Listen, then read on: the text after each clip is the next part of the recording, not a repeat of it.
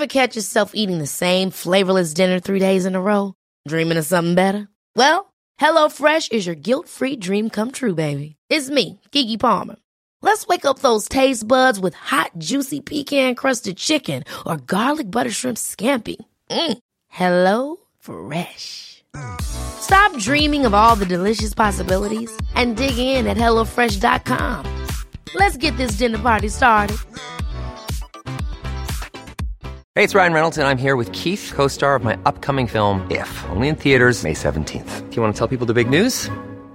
All right, I'll do. Sign up now and you'll get unlimited for $15 a month in six months of Paramount Plus Essential Plan on us. Mintmobile.com slash switch.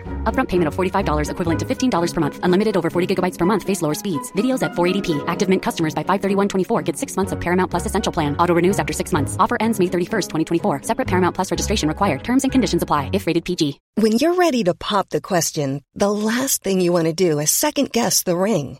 At Bluenile.com, you can design a one-of-a-kind ring with the ease and convenience of shopping online. Choose your diamond and setting. When you find the one, you'll get it delivered right to your door. Go to Bluenile.com and use promo code LISTEN to get $50 off your purchase of $500 or more. That's code LISTEN at Bluenile.com for $50 off your purchase. Bluenile.com code LISTEN.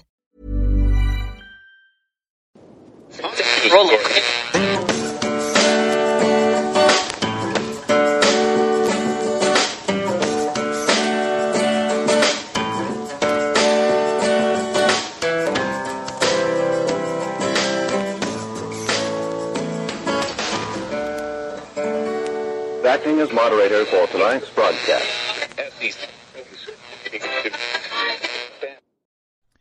I'm your moderator, Chris Paul. Let's be reasonable. Well, there's a whole lot of new people moving on out to the range, but that's okay. There's always room for more. It's high noon for Wednesday, June 23rd, 2021. Follow the podcast on the Telegram Messenger app at t.me slash I'm your moderator or join the discussion thread at t.me slash I'm reasonable. You can also occasionally find me on Gab at I'm your moderator. And the merch site is www.cancelcouture.com. Today is the 154th day of Barack Obama's third term, as served by the half dead, demented, degenerate, ventriloquist dummy, fake proxy president, Joe Biden, who is overwhelmingly compromised by the Chinese Communist Party, the patriarch of one of the most corrupt families in American history, and the father of one of the most despicable sons to ever walk the earth. That's Hunter Biden. So, congratulations, commies. You all got your stories straight. You did your best. And it just turns out that no one believes you. Oh, well. Gonna have to make up new stories, I guess. Or you could just reconnect to reality. That's what all of us want. And along these lines, I just want to extend a warm Wednesday high noon welcome to all of the redeemable communists out there. Hello, commies. Welcome to the show. Maybe you're only hearing this because your friend just got in the car and their phone is already connected to your Bluetooth, and now this podcast is just playing automatically in your car, and you're thinking, make it stop, make it stop. Why is this man mocking and ridiculing my deeply held beliefs? But don't worry. You don't actually have any deeply held beliefs. How do I know that? Because you can't explain them at all. So the thing is, you just got to stick around for about an hour and then maybe come on back tomorrow and Friday. And hey, maybe next week. You get through that you let the mocking and ridicule kind of roll off your back. You understand that the ideas rattling around in your little commie brain actually are as stupid and evil as I say, and it's not personal. Just imagine that you have, let's say, a virus. But there's a cure. You just have to connect back to reality. You don't even have to inject yourself with an experimental gene therapy that may well kill you. Isn't that nice? So, on your side of the fence, you know, not on the range, you can only cure viruses by injecting yourself with something the pharma companies tell you to inject yourself with so that they can make lots and lots of money. But in the range, all you have to do to get rid of your mental virus is immigrate back to America by reconnecting with reality. And all of us are going to welcome you. See, that's the thing. That's what I want you to understand, commies. Yeah, we're pretty upset that you're still so brainwashed and still doing such terrible things to the country. But we understand it's not all your fault. And what we're asking of you is just to open your mind just a tiny little bit and realize that they lied to you about a pandemic. And then they tried to steal an election. And the sooner you come to terms with those two things, the sooner you will be on your way back to America. And then all of those angry, insecure, fearful thoughts you have about how the world around you is actually attacking you, those will all go away. And you'll realize, oh my goodness, I inadvertently walked myself into joining a hate movement. Hey, it is what it is, commie. It is what it is. Now, this morning on the War Room, Raheem Kassam released the numbers from the latest Rasmussen poll. He and Jack Posobiec have been doing analysis on it all morning. And the numbers are very, very nice to hear because it turns out a whole lot of people understand what we have understood since the day after the election. And there is only one direction this narrative is going, and it's in our favor. So here we are RasmussenReports.com today. 55% of voters support election audits. Arizona's ongoing audit of 2020 election results has been widely criticized, but a majority of voters nationwide approve of the election integrity effort. A new national telephone and online survey by Rasmussen Reports finds that 55% of likely U.S. voters support forensic audits of election results to ensure there was no vote fraud. 29% oppose such audits, and 17% are not sure. Let's stop right there. Okay, so 55%. We are now at five out of nine Americans. This is nationwide. Support full forensic election results. This is not whether or not they support the Arizona audit. This is about whether or not they want to see audits everywhere. Right? How do you interpret this question any other way? If you say to someone, Do you support forensic audits? Just conceptually, and they answer yes, you can imagine that they're going to support that position no matter where you ask them the question. Hey, what about Maricopa County? Yes. Fulton County? Yes. Philadelphia? Uh huh. How about Detroit? Yup. What about in Wisconsin, where Facebook basically ran the election? Oh, yeah, yeah, yeah. We'll do it there too. Nevada? Yup. you can keep going. When does that principle go away for these people? Never. Right? So, all of the clownish nonsense that people like Rachel Maddow and Anderson Cooper and Katie Hobbs and all the other commies have put out there has made absolutely no difference. If anything, it has only informed the nation that this is what's happening and people are finding no reason to think that this is a bad thing. And of course, why would any American acting in good faith and being honest, think that it's a bad idea to make sure that our elections were fair and that the results we were told were actually reflecting what real, legal American voters actually voted for.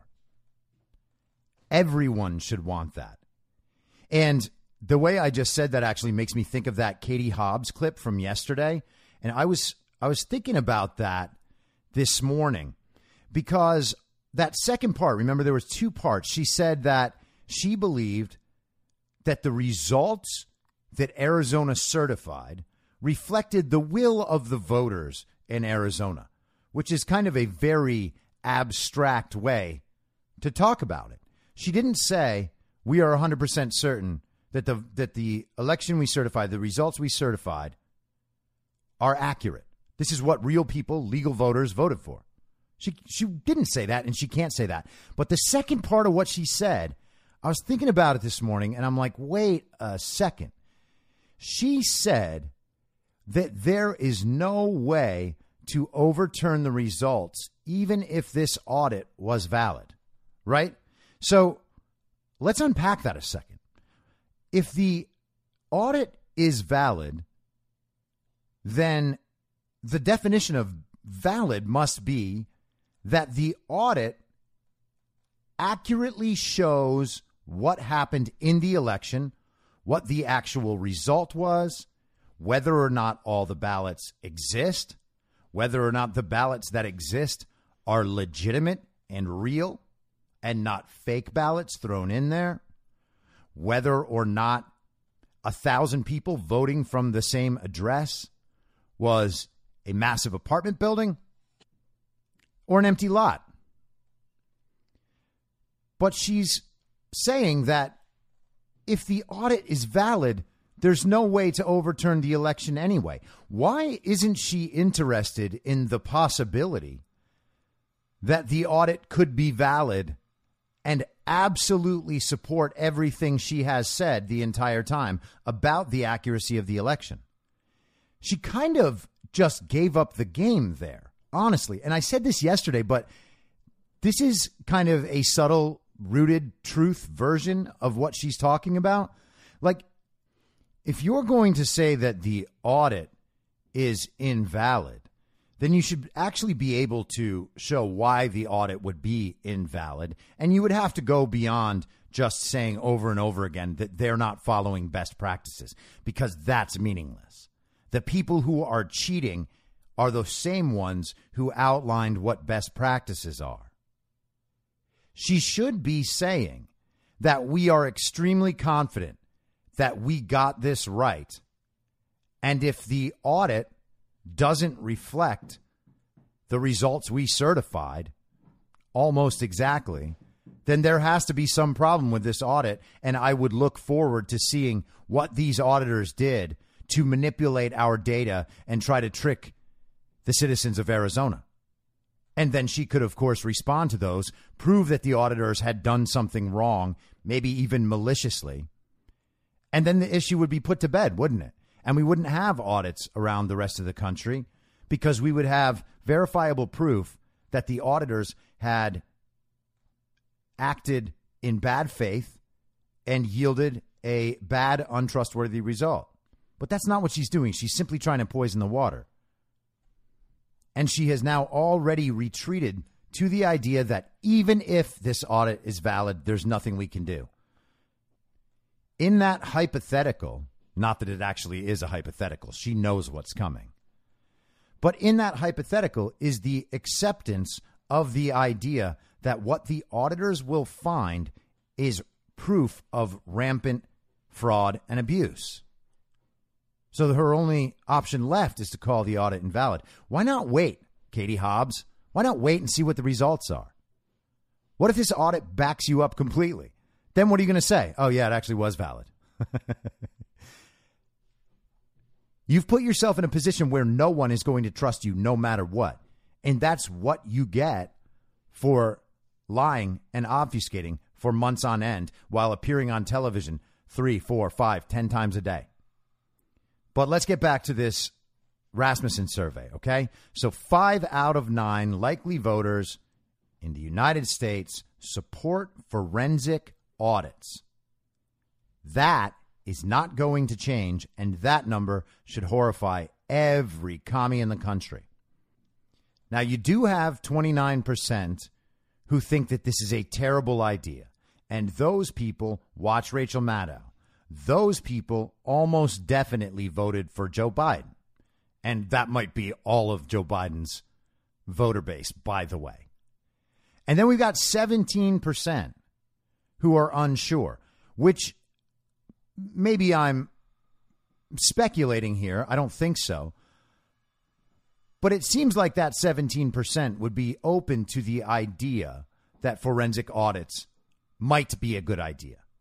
You know, this is one of those issues that it would seem like most people actually have an opinion on. But apparently, 17% of people don't have any opinion on it. And if that's the case, then it doesn't seem like they would be opposed to the audits. And so when I try to think of what person might answer this question this way, I imagine it could potentially be a bunch of people who are probably not very passionate about politics on either side. They probably, in some way, consider themselves a centrist, which is one of the most meaningless words ever right now. But they're not in active opposition to this stuff. So now you've got 71, 72% of the country who is not opposed to full forensic audits. That number should absolutely horrify the Rachel Maddows and the Katie Hobbses of the world, right? Because that means that the big lie narrative didn't work at all. It worked for a little while, made people shut up, made people scared to state their actual beliefs. But we are way past that point now. And there is no way that number is going to reverse itself. The new survey also found that 41% of voters still don't believe that Joe Biden won the 2020 presidential election fairly. Okay? Now, again, I was talking about that number yesterday.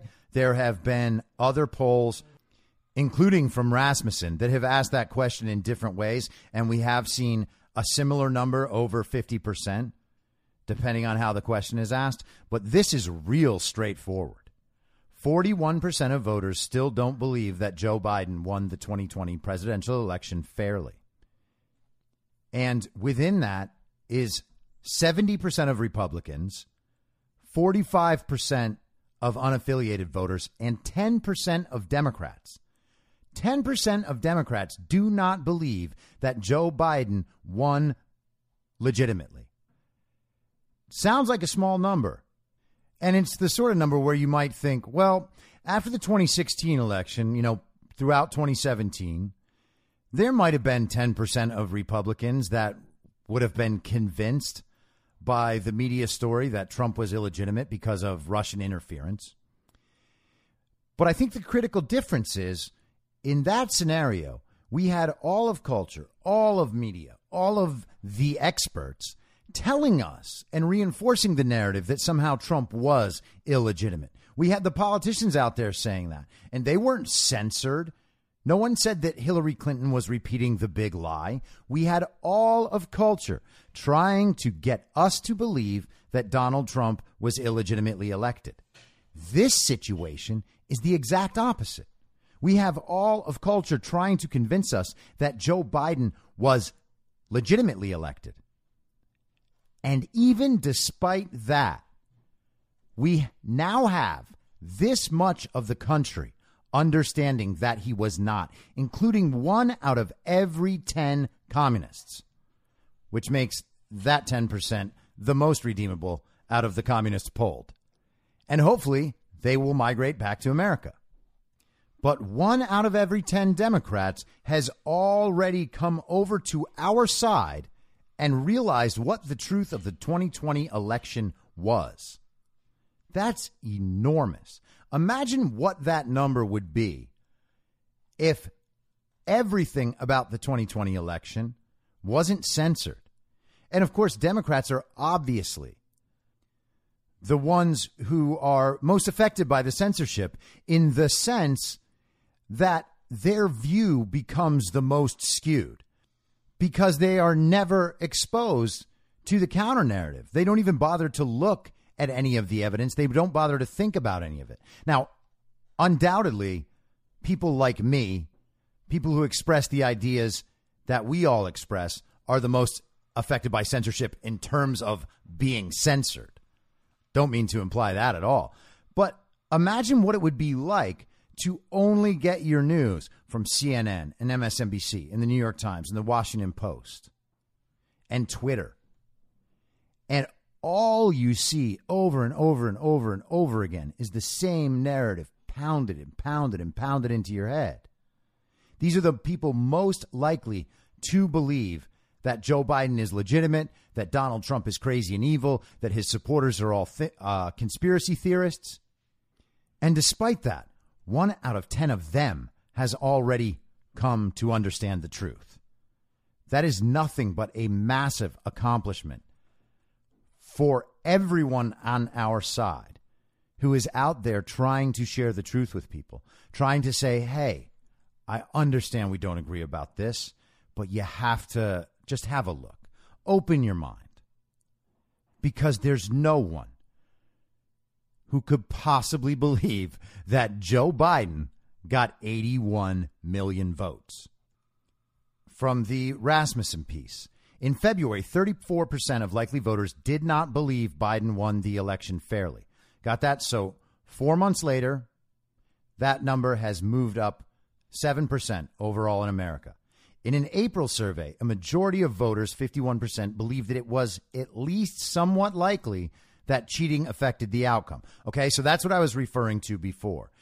It has been months now that over half the country believes that the result of the election, as it's told to us, could have been the result of cheating. And you can imagine that number, if that was the question they had asked, would have grown as well. Because the 41% were told today, that is a much stronger version of the question they had asked back in April. And it turns out the same poll found that less than half the country thinks that Biden's trip to the G7 was successful. Okay? So all of these numbers combined should paint the picture that the narrative, the counter narrative to the nonsense the mainstream media is putting out there, our narrative, that's getting out there. And people are hearing it, they're understanding it, and they're becoming comfortable with saying it to pollsters. All right. That's always the way you should look at these surveys, especially a question like this that's so contentious and that people are incentivized against stating their true belief. This many people are now totally comfortable to tell a pollster that they don't think Joe Biden is really a legitimate president. That's amazing. Now, I had a conversation over the weekend, and I've had a lot of similar conversations to this. But my friend, who largely agrees with me about most of this stuff, although he gets annoyed when things I say might happen don't happen, which I can understand, you know? Hey, everyone kind of wants to get this whole thing over with. Like, let's get this settled and move on. But a lot of friends of mine who agree with me about the substance of almost all of this nonetheless don't think that it's going to be possible to get Joe Biden out of office and to get Trump reinstated. And obviously, I disagree with that. But in some sense, I see where they're coming from, you know? And we, we talked about it in depth. I was like, okay, well, there's basically two ways to think that Trump couldn't possibly be reinstated. One is to think that all the stuff I'm saying about the election is simply untrue. And that's what commies think. The other way is to think that it all is true, but it would be such an upheaval for the country to actually try to reinstate Trump and remove Biden. And it would be so difficult constitutionally and otherwise to do it that it just simply won't happen. You know, we're just going to have no choice but to ride it out until the next elections. And it's not like that is a zero possibility chance. I mean, I don't believe it at all. but I see why the logic makes sense. I also think that that view is approaching the issue from the wrong direction. Because the question we should be asking is once it becomes obvious to the entire country that Joe Biden is not a legitimate president, and we are getting very, very close to that, if this, without the conclusion of a single forensic audit, if this poll is accurate, and we are up to 55% of the country wanting forensic audits, 41% of the country believing that Joe Biden is illegitimate. 41% of the country will tell a pollster that Joe Biden is illegitimate. How are we going to be in three weeks, four weeks, six weeks, once the Arizona audit results actually do come out? The full results? What's it going to be? 60% think Joe Biden's illegitimate? 70%? 75%? that 29% of people who do not want to see any forensic audits, those people are going to dig their heels in and keep digging the hole deeper and deeper for themselves. They're going to move further and further and further away from the reality so that they can try to preserve the fantasy that they have been living in for the last six years, where Trump is the bad guy, everyone else is evil, and that they are the resistance. They're the truth tellers. They're the ones fighting for the marginalized and oppressed. That's where they want to stay. Because if they admit that Joe Biden is illegitimate and they understand that no, not even close to 81 million people voted for Joe Biden, your view is actually the one held by a small minority of Americans, their whole world crumbles, right? All of their moral opinions about all of this stuff they believe that they represent the majority. That's why they hold the beliefs. You can't get social credit for holding a false belief about reality, professing beliefs that you simply do not hold in any real way, if you are also in the minority. That would just never work. The culture reinforces the idea that they are in the majority. So they continue to express the belief that they think is held by the majority because it will provide them with social credit and social benefit. But when we finally have a true verifiable result, a clear way of showing that there is no way Joe Biden won in Maricopa County, which means there's no way he won in Arizona. What do these people do? There's going to be a portion of that 29% who dig it even deeper and start trying to go crazy and start trying to say that there's a coup underway because they don't know what coup means and they don't understand anything that's happening. But we're going to get some of them. We're going to peel off some of that 29%. Maybe it's only 4 or 5%. But we're going to get almost all of that 17% there in the middle. And then what happens at 70%? What happens when 70% of the country knows that the guy pretending to be president is not president? Can the country really just wait for the next election and the next election? We just work around the edges on election integrity and hope that the human election fraud machine, Stacey Abrams, won't try to step into more states and make herself rich by stealing elections? That's not going to work. We can't sit for three and a half years with an illegitimate fake president pretending to lead the country. Again, the biggest national security threat of all time is the fact that we do not have a legitimate president. Every single day that Joe Biden stays in that office is a precarious day for America in relation to how America operates within the global community. So I don't see a path for Joe Biden to stay in his fake office after we reach the point where America fully understands that the 2020 election was a total and complete fraud on the American people. It was a theft of the American presidency. That is what they attempted. They got caught and their only remaining option is try to try to push this view that the audit is illegitimate, that nothing can be done, and then figure out a way to distract the American people so that they will not demand justice and accountability for this. Again, I always come back to the point where this is not just about flipping states. This is not about audits where we eventually find out, oh, Joe Biden didn't have enough legitimate electors to get over 270. These are actually Trump electors. We need to decertify these states. Then we flip them over to Trump, and then bingo, bango, Trump is president. That's not what this is. These are crimes. This is one massive crime with thousands and thousands of co conspirators. All of them are guilty of crimes against this country, ranging all the way up to treason. Some of them might might get away with fines or prison sentences because of the role they played in the election fraud or the cover up. But for the rest of them, they have essentially attacked this country on behalf of foreign nations, many of them paid by foreign nations, many of them paid by American organizations working with and on behalf of foreign nations. And I'm talking about the tech companies and the media companies here. This is a crime.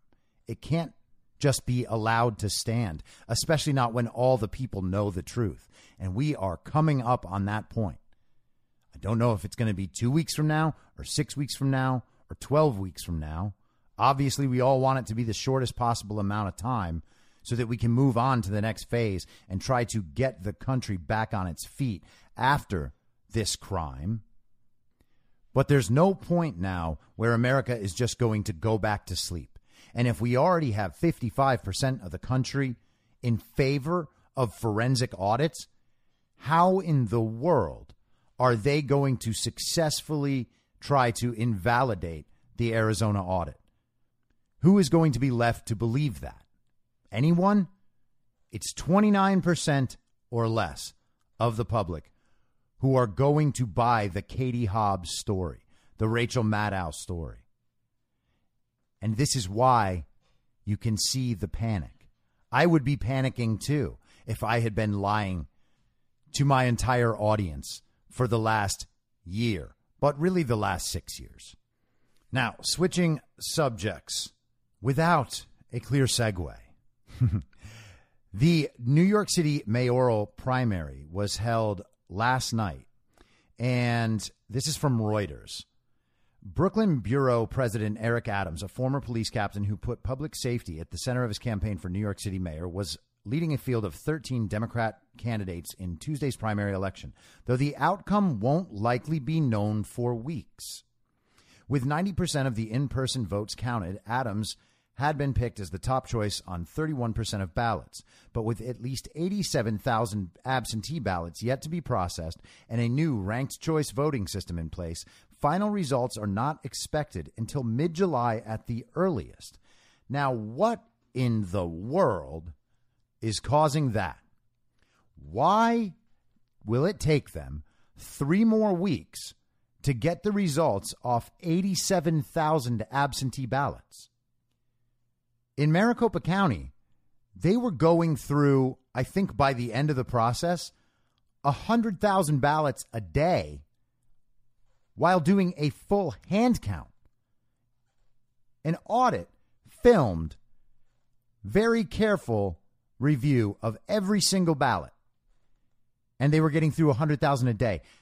But New York City is going to take three plus weeks to get the final results because of 87,000 absentee ballots that they just simply can't count. And the excuse is that the ranked choice voting system is going to make it more difficult.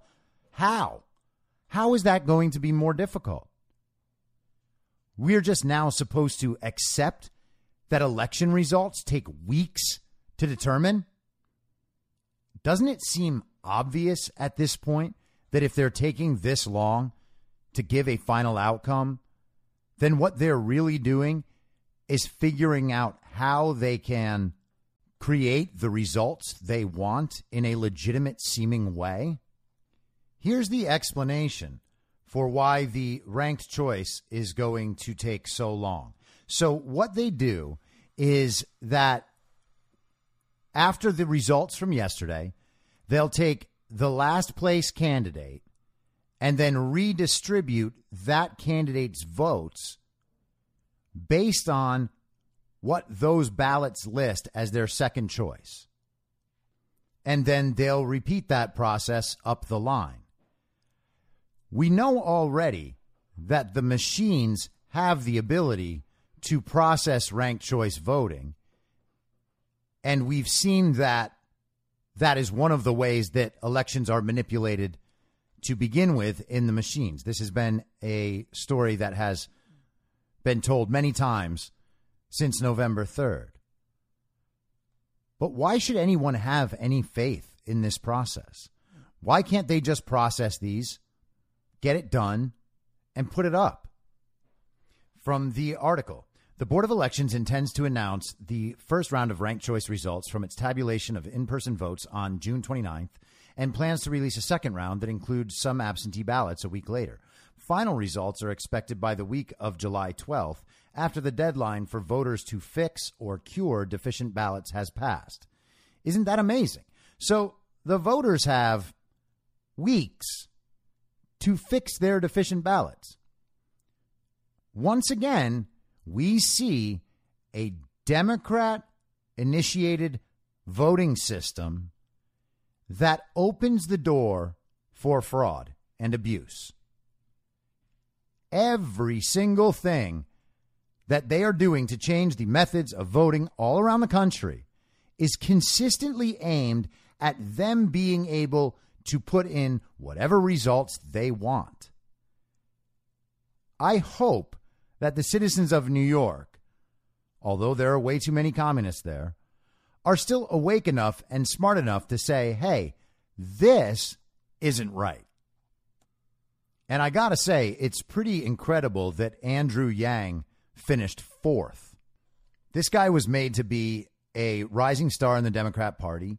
He got support from all sorts of people. And by the way, I know I've said this a bunch of times, but I donated like $1 or $5 to seven or eight different Democrat candidates because I wanted there to be more candidates and more discussion so that Bernie Sanders would not be the nominee. And Andrew Yang was one of the people that I sent money to because if you remember, candidates were allowed to stay in the debate process based on the number of individual donations they received. But Andrew Yang is essentially a one trick pony. He got into his universal basic income thing, and a lot of people were like, okay, I want to see what this is about. I know that's what I was thinking. I was like, at least he is a different sounding voice on that stage. Now, obviously, after COVID, after we've seen what the governments in blue states have done as far as destroying businesses, keeping their citizens unemployed, and trying to create this permanent dependent class of people who needs government money just to get by. The attractiveness of Andrew Yang's bold new ideas has really worn off. We've all seen what that actually means now, where they're trying to go with this. And I don't think most Americans are interested in becoming part of the permanently dependent class. Now, let's see what the communists in California are doing with their creation of a permanently dependent class. It was announced on Monday that California will pay off all past due rent accumulated during the COVID 19 pandemic.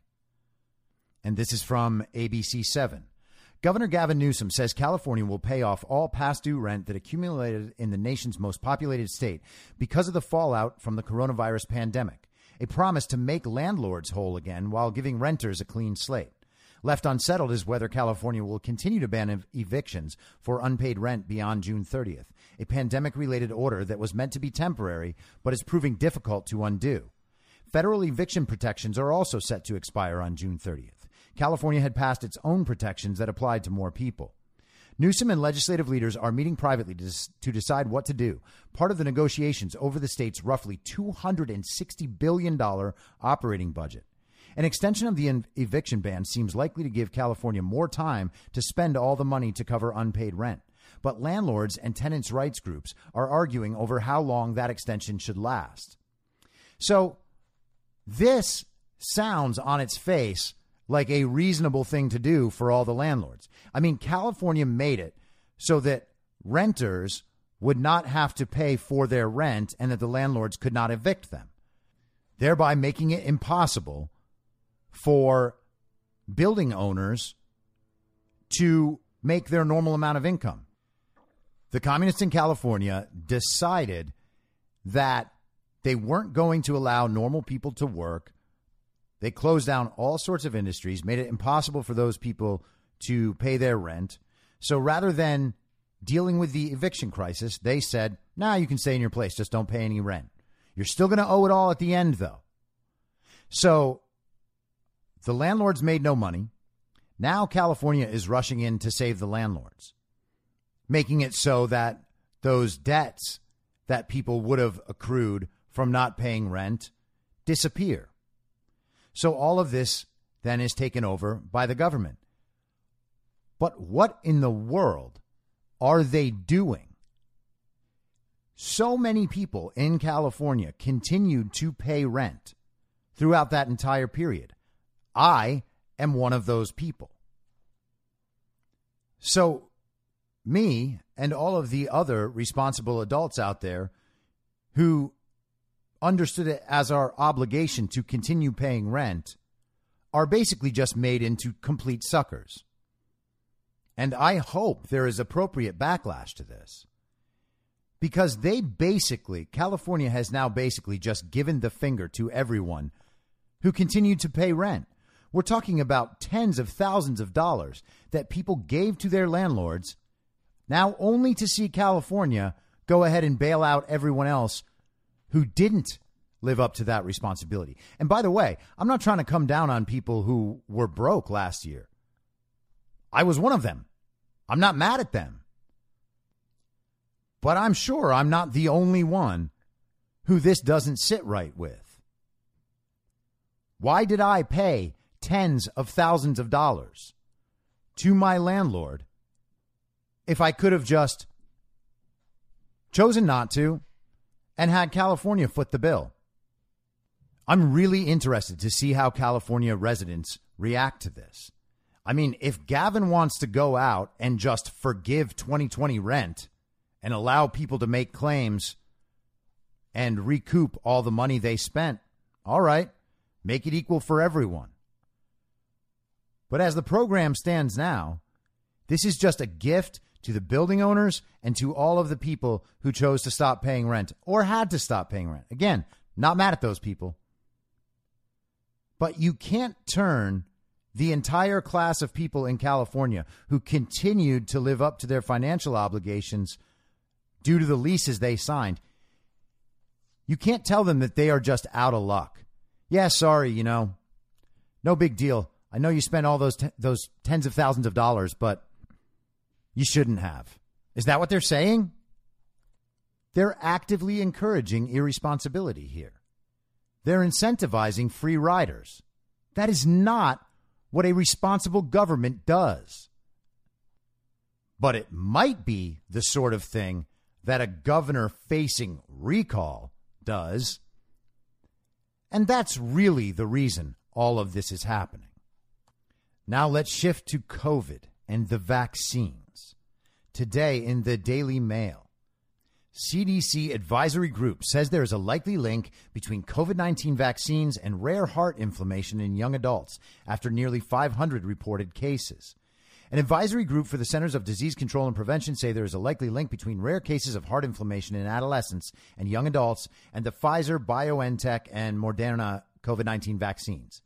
In a presentation released on Wednesday, the COVID 19 Vaccine Safety Technical Work Group discussed nearly 500 reports of the heart inflammation, known as myocarditis, in vaccinated adults under age 30. The group of doctors said the risk of myocarditis or pericarditis following vaccination with the mRNA based shots in adolescents and young adults is notably higher after the second dose and in males. It comes as the Advisory Committee on Immunization Practices is set to meet this week to assess the possibility of a link between the heart condition and the mRNA vaccines. According to the presentation, there have been 484 preliminary reports of myocarditis or pericarditis in young people under age 30 as of June 11th. So far, 323 have been confirmed by the CDC, and 148 are still under review. Skipping down a bit. With more than 90.6 million young Americans under age 30 who have received one or both doses of the Pfizer and Moderna vaccines, it means just 0.000534% of the people who have been administered the shots have reported such an effect. And I can't stand when they present statistics this way. They are acting like it is such a minor, unlikely problem even though the reports increase and increase and increase as more people get vaccinated and as time goes on. We are talking about a group of people, a demographic of people who are at virtually zero risk of dying from COVID. A group who has almost no risk of even becoming seriously ill from COVID. And we have this vaccine out there that we're told is very safe and very effective and that everybody should be taking it. And all of a sudden, we have this heart condition. We have thousands of deaths recorded by VAERS. We have all these negative reactions that they're pretending are not from the vaccine, but obviously are. And these are being presented as something that is really insignificant. It really doesn't matter. It's such a small percentage. Well, it's not a small percentage if you're the one who took a vaccine because your government told you to or your workplace forced you to, and now you have a serious health condition as a result. When the disease you are vaccinating yourself to prevent has almost no chance of causing any long term health consequence or even any short term severe illness, much less death.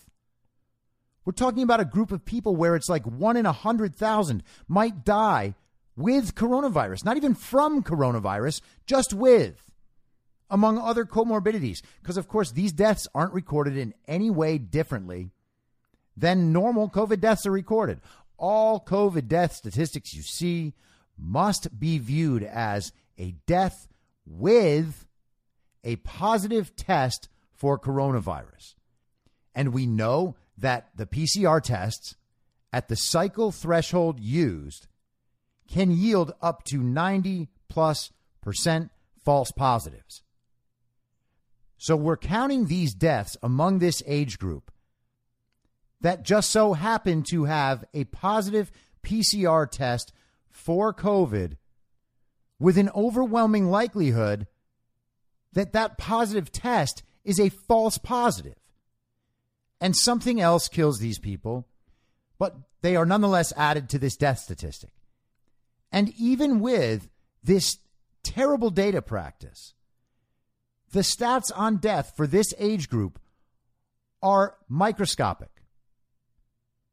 We're being told that that is still very dangerous to the point where we need to take a vaccine for it, where businesses can mandate a vaccine for it, where we can do things like have vaccine passports and then prevent people from doing anything like traveling.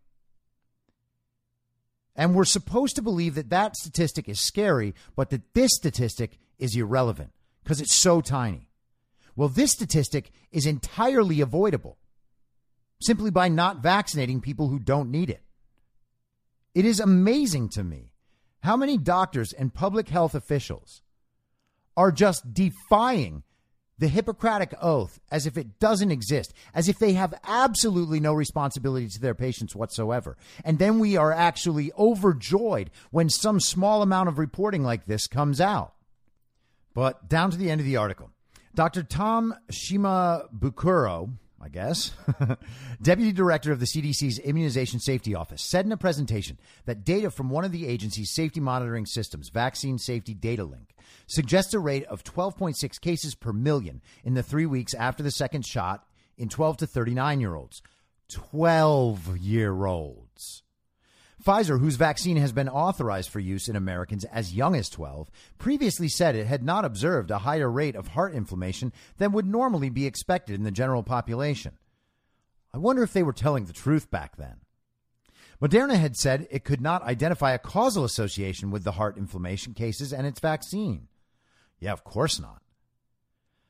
Although health officials in Israel have also determined that there is likely a link between the vaccination and the heart inflammation, concerns about the more infectious Indian Delta variant have prompted the country to urge 12 to 15 year olds to get vaccinated. Isn't that incredible? We are being intentionally fear mongered over the Delta variant. And what are we supposed to think about that? That people are dropping dead in the streets from the Delta variant as if it's an entirely new disease and we can bring that logic out again. Oh, well, this is a brand new virus. We've never faced anything like it. Oh, there's so many unknowns about this new virus. That's what they told us about COVID 19 the entire time. Turns out, nope, works like a normal virus. Now we have the Delta variant, which is also COVID 19, but just a little different. And it's called the Delta variant, which means it must be way different. So it's scary. And they're using this fear to make continually younger groups of people get this vaccine. And they are hoping that there are enough commie parents out there who don't understand any of what they're being told, who have no ability to do moral thinking on their own. They just do whatever the party says. And they're being encouraged to have their kids get this shot because they're being told they should be scared of something. They're being scared about something that almost definitely cannot negatively affect their child's health. And in response, they are doing something that definitely can affect their child's health. While being told that, hey, you know, it's really unlikely that it's going to do this.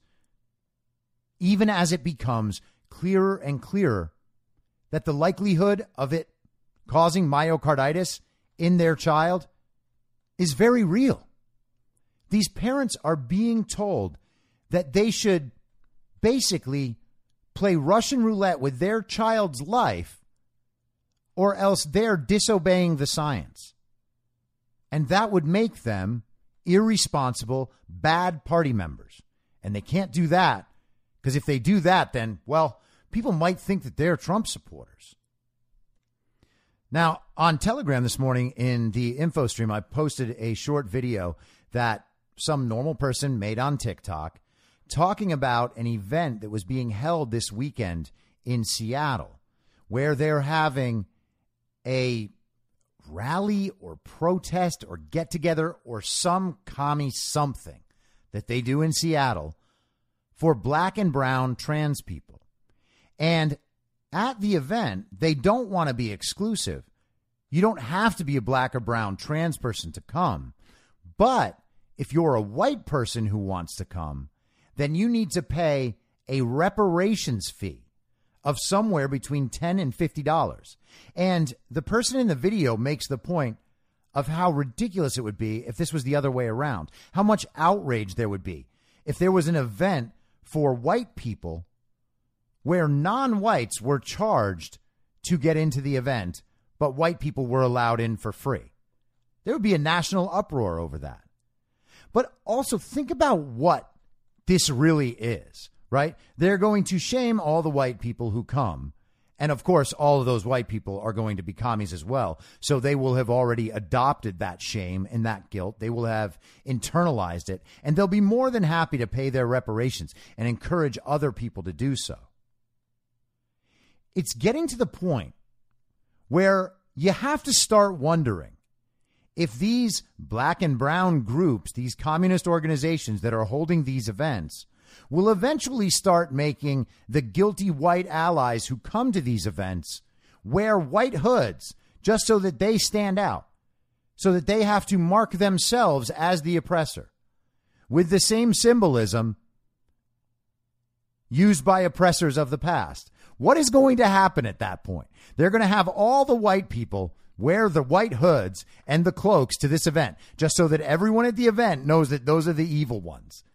That's how it's going to start. And then all of a sudden, what we are really going to have is just straight up Klan rallies.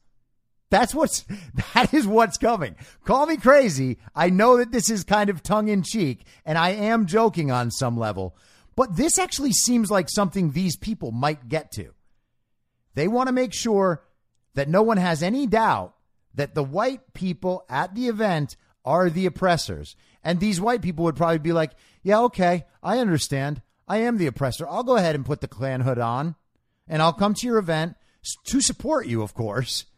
But yeah, I'll, I'll gladly wear the Klan hood to this event. And then what do we have? We have a Klan rally. That is exactly where this brand of communism and racism is headed. Call me crazy. Call me crazy. But is that really just impossible to believe? I don't think it is. Now, a week or so ago, when Trump announced that he was going to go down to the border with Greg Abbott, I came on this podcast and said, between now and June 30th, when Trump visits the border, they are going to have to send Kamala down there. And lo and behold, couple hours ago, Kamala Harris announced that she would be going down to the border. She's going to go visit El Paso with DHS Secretary Alejandro Mayorkas. And I imagine that she will have a very scripted tour of one of the border facilities where they'll go in and show off how nice it is inside. Everything's just fine. We've moved so many immigrants out of here. Jen Psaki at the White House press conference today was actually talking about how the reason that they're going down isn't because Trump is going down next week. It's actually because they have reached the point where it makes sense for Kamala to visit because they've made so much progress. Well, the point of the border visit is not so that you guys can try to show off. The point of the border visit was so that Kamala Harris or Joe Biden actually had to go witness with their own eyes the humanitarian disaster that they then themselves have created. But instead, they're recasting the entire thing as if it's some sort of victory lap. It is unbelievable how incompetent these people are. And she's not even going down to one of the border hotspots. She's just going to El Paso. Trump is going to go show the nation and the world what is actually happening at the border next week. And Kamala Harris is going to look like an absolute clown. She has been forced to visit the border for the first time because of what Trump did. She's going to try to present it as a success of the Biden administration. And then five days later, that whole story is going to be blown up completely. And they're hoping that the communist state media is going to be able to cover for them. They need to eventually come to terms with the fact that the communist state media isn't actually able to cover for them at all. Okay? They've already lost the COVID narrative. They are losing the election narrative spectacularly. They're going to lose the narrative about 1 6 and they're going to lose the vaccine narrative. What is it they think they can accomplish by continuing to present a false story to the American people? The media is not capable of covering for them. And the truth is, they haven't ever been.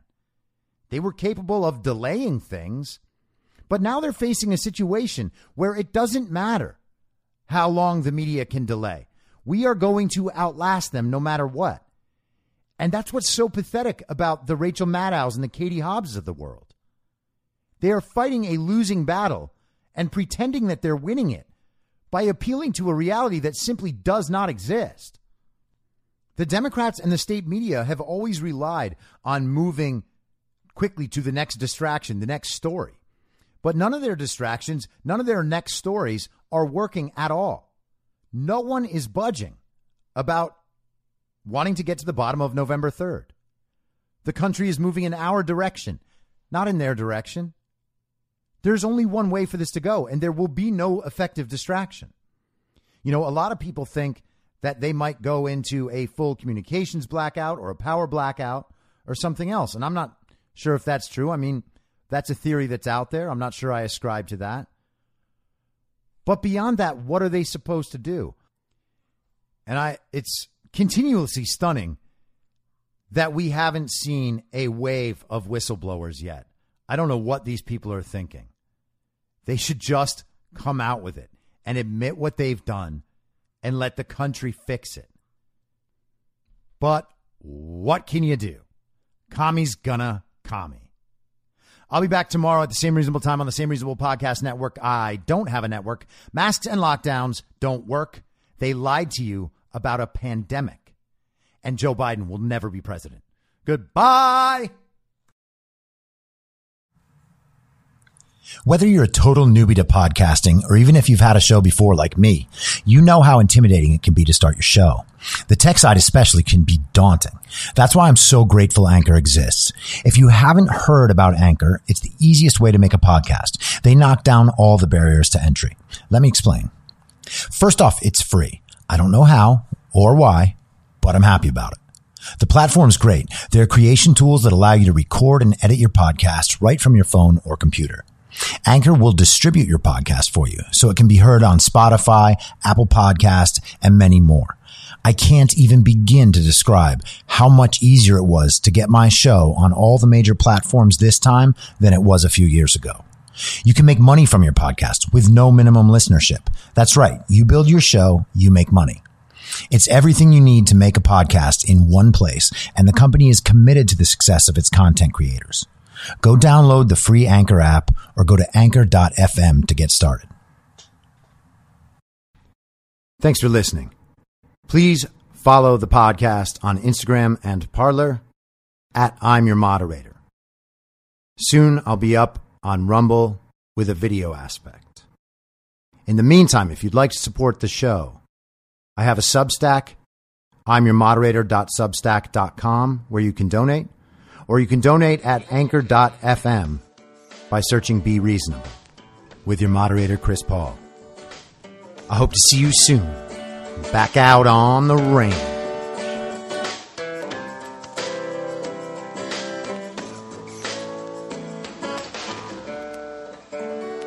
Acting as moderator for tonight's broadcast.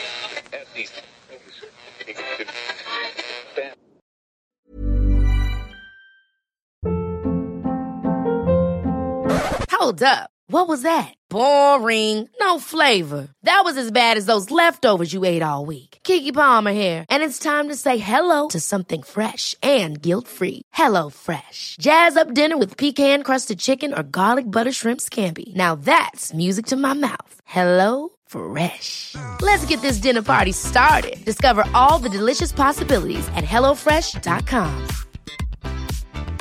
Planning for your next trip? Elevate your travel style with Quince. Quince has all the jet setting essentials you'll want for your next getaway, like European linen, premium luggage options, buttery soft Italian leather bags, and so much more. And is all priced at 50 to 80% less than similar brands. Plus, Quince only works with factories that use safe and ethical manufacturing practices. Pack your bags with high-quality essentials you'll be wearing for vacations to come with Quince. Go to quince.com slash pack for free shipping and 365-day returns. Mom deserves the best, and there's no better place to shop for Mother's Day than Whole Foods Market. They're your destination for unbeatable savings, from premium gifts to show-stopping flowers and irresistible desserts. Start by saving 33% with Prime on all body care and candles. Then get a 15-stem bunch of tulips for just $9.99 each with Prime. Round out Mom's menu with festive rosé, irresistible berry chantilly cake, and more special treats. Come celebrate Mother's Day at Whole Foods Market. In my mind, that's the end game. Thanks for listening. If you'd like to follow what I'm reading and thinking throughout the day, you can do that by downloading the Telegram Messenger app and going to t.me slash I'm your moderator. On social media, you can follow me on Truth Social, Gettr, and Gab at I'm Your Moderator. I also have channels on Rumble and BitChute. If you'd like to follow the writing, you can find me at imyourmoderator.substack.com. The merch site is cancelcouture.com or go direct shop.spreadshirt.com slash cancel dash couture. If you'd like to support the podcast financially, the best place to do that is Ko-Fi. Go to ko-fi.com slash I'm your moderator. And all of these details will appear in the show notes with each episode. I'll see you soon down on the range.